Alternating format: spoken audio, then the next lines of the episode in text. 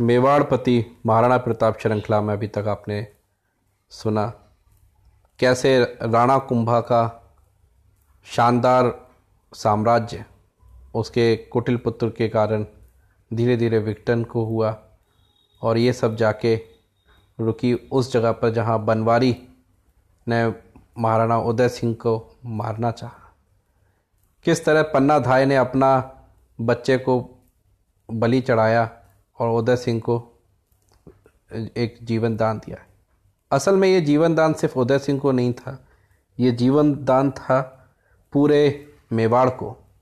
उस मेवाड़पति के लिए लोगों ने कैसे कैसे अपना जीवन दान दिया, यही वजह है कि उदय सिंह आज चित्तौड़गढ़ के महाराज हैं। उदय सिंह को महज तीन कारणों से इतिहास में याद किया गया। पहला, वो पन्ना धाय द्वारा अपने पुत्र चंदन का बलिदान देकर उनकी प्राण रक्षा। दूसरा, उनके द्वारा उदयपुर बसाया जाना। और तीसरा, कि वो महाराणा प्रताप के पिता थे। जो भी हो, पन्ना धाय द्वारा बचाए गए उदय सिंह को कुंभलगढ़ में राजतिलक करके मेवाड़ का राणा बनाया गया। किंतु जब अकबर ने 20 अक्टूबर उन्नीस सौ सड़सठ को मेवाड़ की राजधानी चित्तौड़ पर चढ़ाई की। तब जयमल और फत्ता आदि वीरों के हाथ में उसे छोड़कर उदय सिंह को अपने परिवार के साथ अरावली के घने जंगलों में होते हुए उदयपुर जाना पड़ा। इसके बाद भी अकबर की सेना महीनों तक किले में प्रवेश करने में असफल रही। चित्तौड़गढ़ का किला जो था, वो एक अभेद किला था। उस किले को जीत पाना इतना आसान नहीं था। और फिर उस किले में जितना उस किले की बनावट की खासियत थी, उतना ही था वहाँ के महानायक। उस किले में एक महानायक थे कल्ला जी राठौर, जिनको राजपूताने में आज भी लोकदेव के रूप में पूजा जाता है। ये जो युद्ध हुआ था, अकबर और उसके खिलाफ जयमल फत्ता और कल्ला जी राठौर, इसकी भी एक बड़ी ज़बरदस्त कहानी है। सबसे पहले मैं तुमको सुनाता हूँ कल्ला जी की कहानी।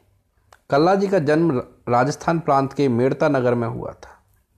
इनके पिताजी सामियाना जागीर के राव श्री अचल सिंह जी थे। कल्ला जी ने बाल्यकाल में ही अश्वारोहण, खड़क संचालन, धनुर्विद्या, भाला आदि शस्त्र संचालन में निपुणता प्राप्त कर ली थी।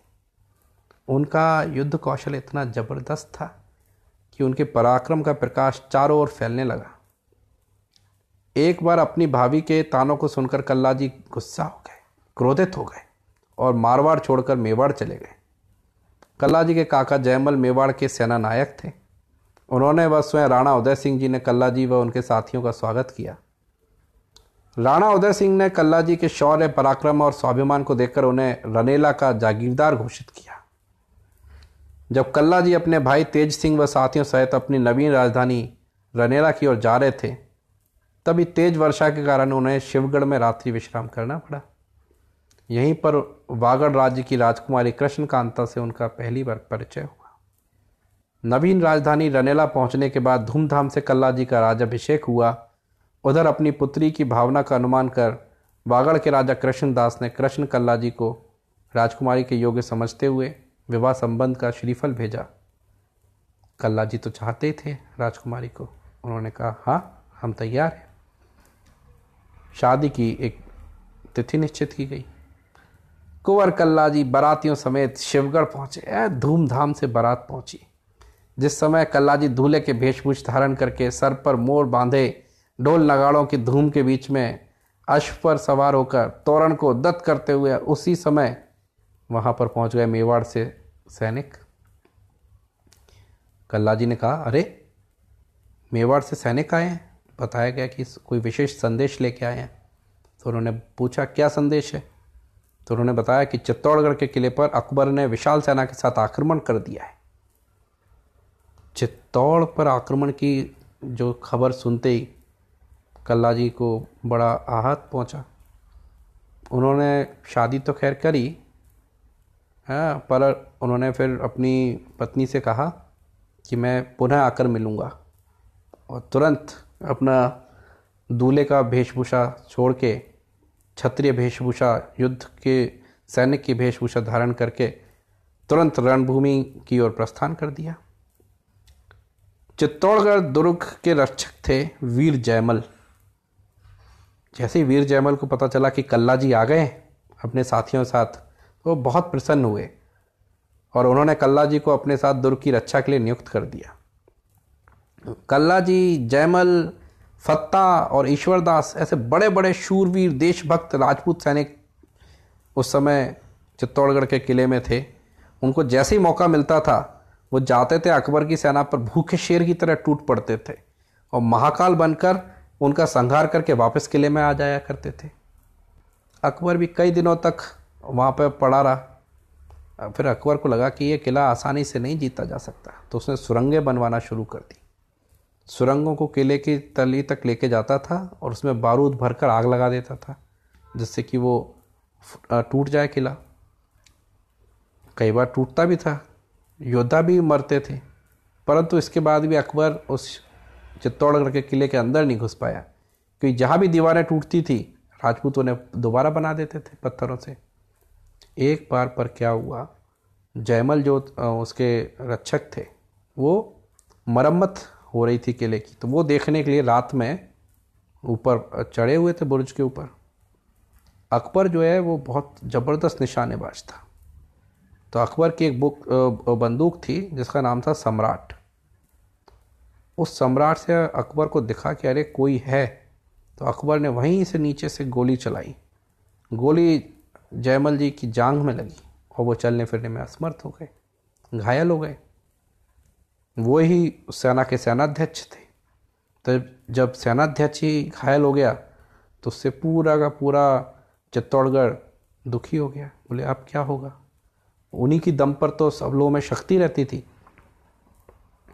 सभी लोगों ने फिर एक, सारे छत्री और छत्रानियों ने एकत्र होकर शाही फौज के दबाव में, दुर्ग में गोला बारूद व भोजन की कमी और सेनाध्यक्ष के घायल होने के कारण जौहर और शाका का फैसला लिया। जौहर तो तुम्हें पता है, ये सब एक आग्नि कुंड बना के जितनी भी औरतें होती थी, वो उस कुंड में चली जाती थी मरने।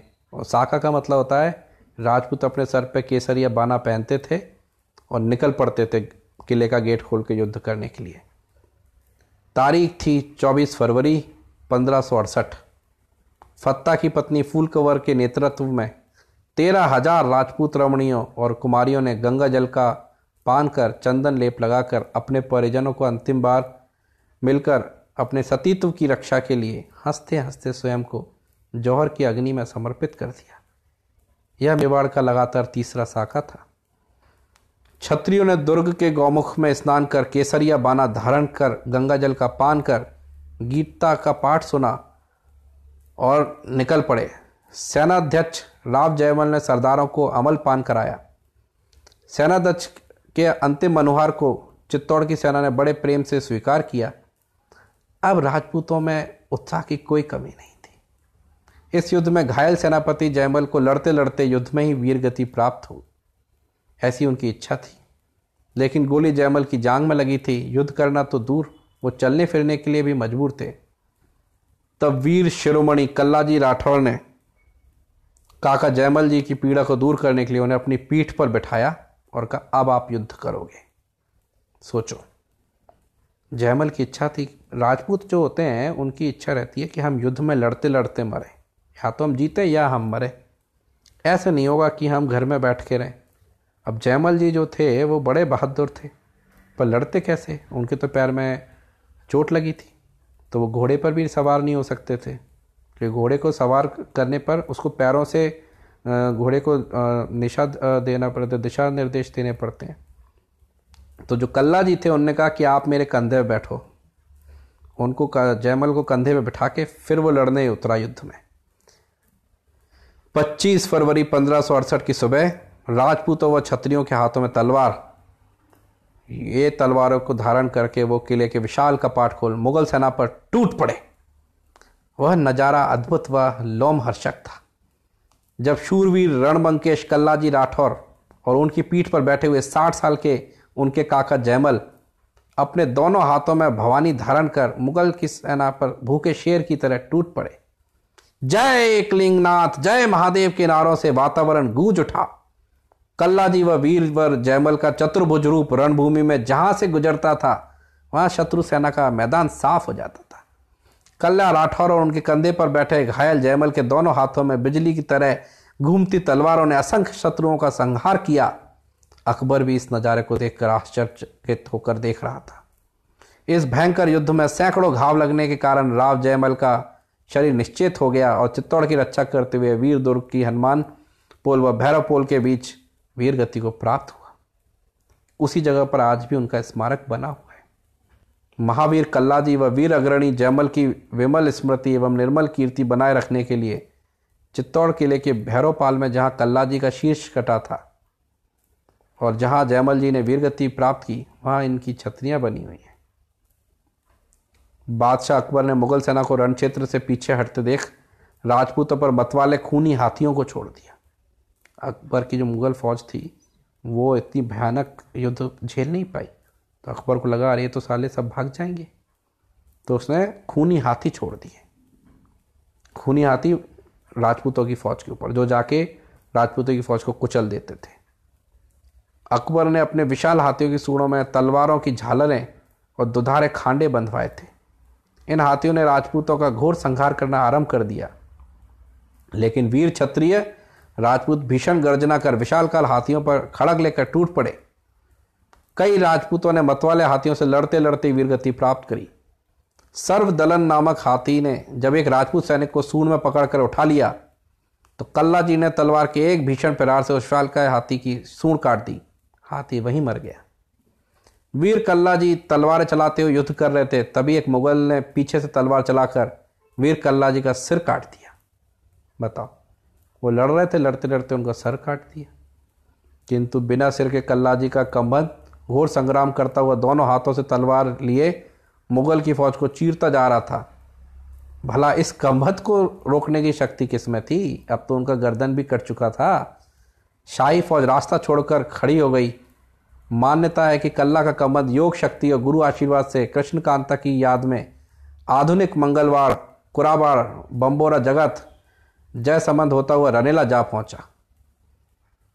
बताओ। मुगल सेना भी घबरा गई कल्ला जी का युद्ध देख के। उन्होंने भी, वो भी एक साइड हट गए कि भाई, आप जाओ जहाँ जाना है।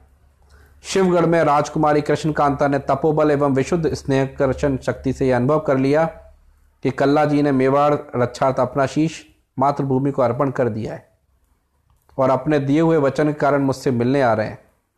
तब सोलह श्रृंगार कर शिवगढ़ से विदा लेकर कृष्णकांता प्रिय मिलन को आतुर होकर दुल्हन रूप में ही रनेला जा पहुँची।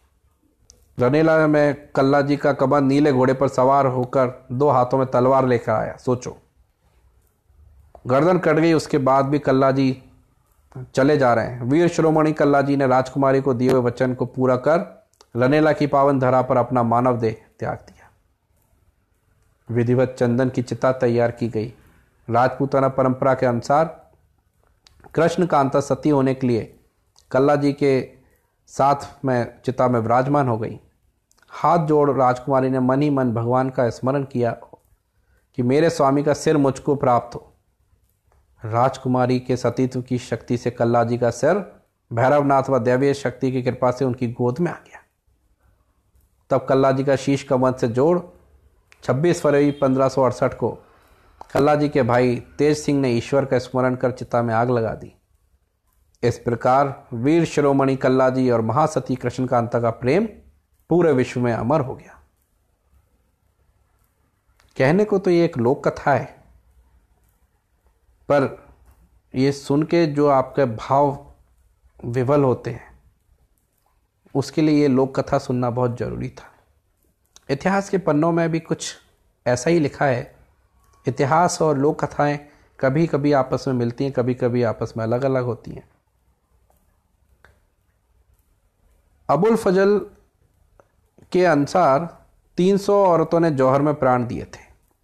किले में प्रवेश करते समय आठ हज़ार राजपूतों ने बड़े महँगे दामों अपने प्राणों को बेचा। उसके बाद अकबर ने कत्लेआम का हुक्म दिया। अकबर के बारे में कहा जाता है कि बहुत ही भला आदमी था, पर उसने चित्तौड़गढ़ के तीस हज़ार आदमियों का कत्ल करवाया। कहा जाता है कि मरे हुए आदमियों के जनेऊ को तोला गया तो वह साढ़े चौहत्तर मन हुआ। इस प्रकार फरवरी पंद्रह में अकबर ने निर्जन और खून से लथपथ चित्तौड़ पर अधिकार किया। धूर्तता की पराकाष्ठा देखिए, उसने वीर जयमल और फत्ता की हाथी पर सवार मूर्तियाँ बनाकर अपने राजधानी आगरा के किले के बाहर स्थापित करवा दी। इतने भर से संतुष्ट होकर महाबुद्धिमान राजे रजवाड़े, जिनमें स्वयं राणा उदय सिंह के पुत्र जगमल भी सम्मिलित थे उसकी जय जयकार करते रहे। इतिहासकार उसे महान कहते हैं। किंतु उन लोहपीठों ने प्रतिज्ञा ली थी कि जब तक चित्तौड़ आज़ाद नहीं होगा, वे एक जगह नहीं बसेंगे। स्वतंत्रता के बाद ही उनमें से कुछ वापस हुए, किंतु 300 से अधिक वर्षों में अधिकांश की तो वो जीवन शैली ही बन चुकी थी। आज भी आप अपने शहर में, गाँव के बाहर सड़क के किनारे लोहे के औज़ार बनाते हुए पूरे भारत में कहीं भी लोहार दिख जाते हैं तो उन्हें हमेशा सम्मान की दृष्टि से देखिए, क्योंकि उनकी जंग आज भी जारी है।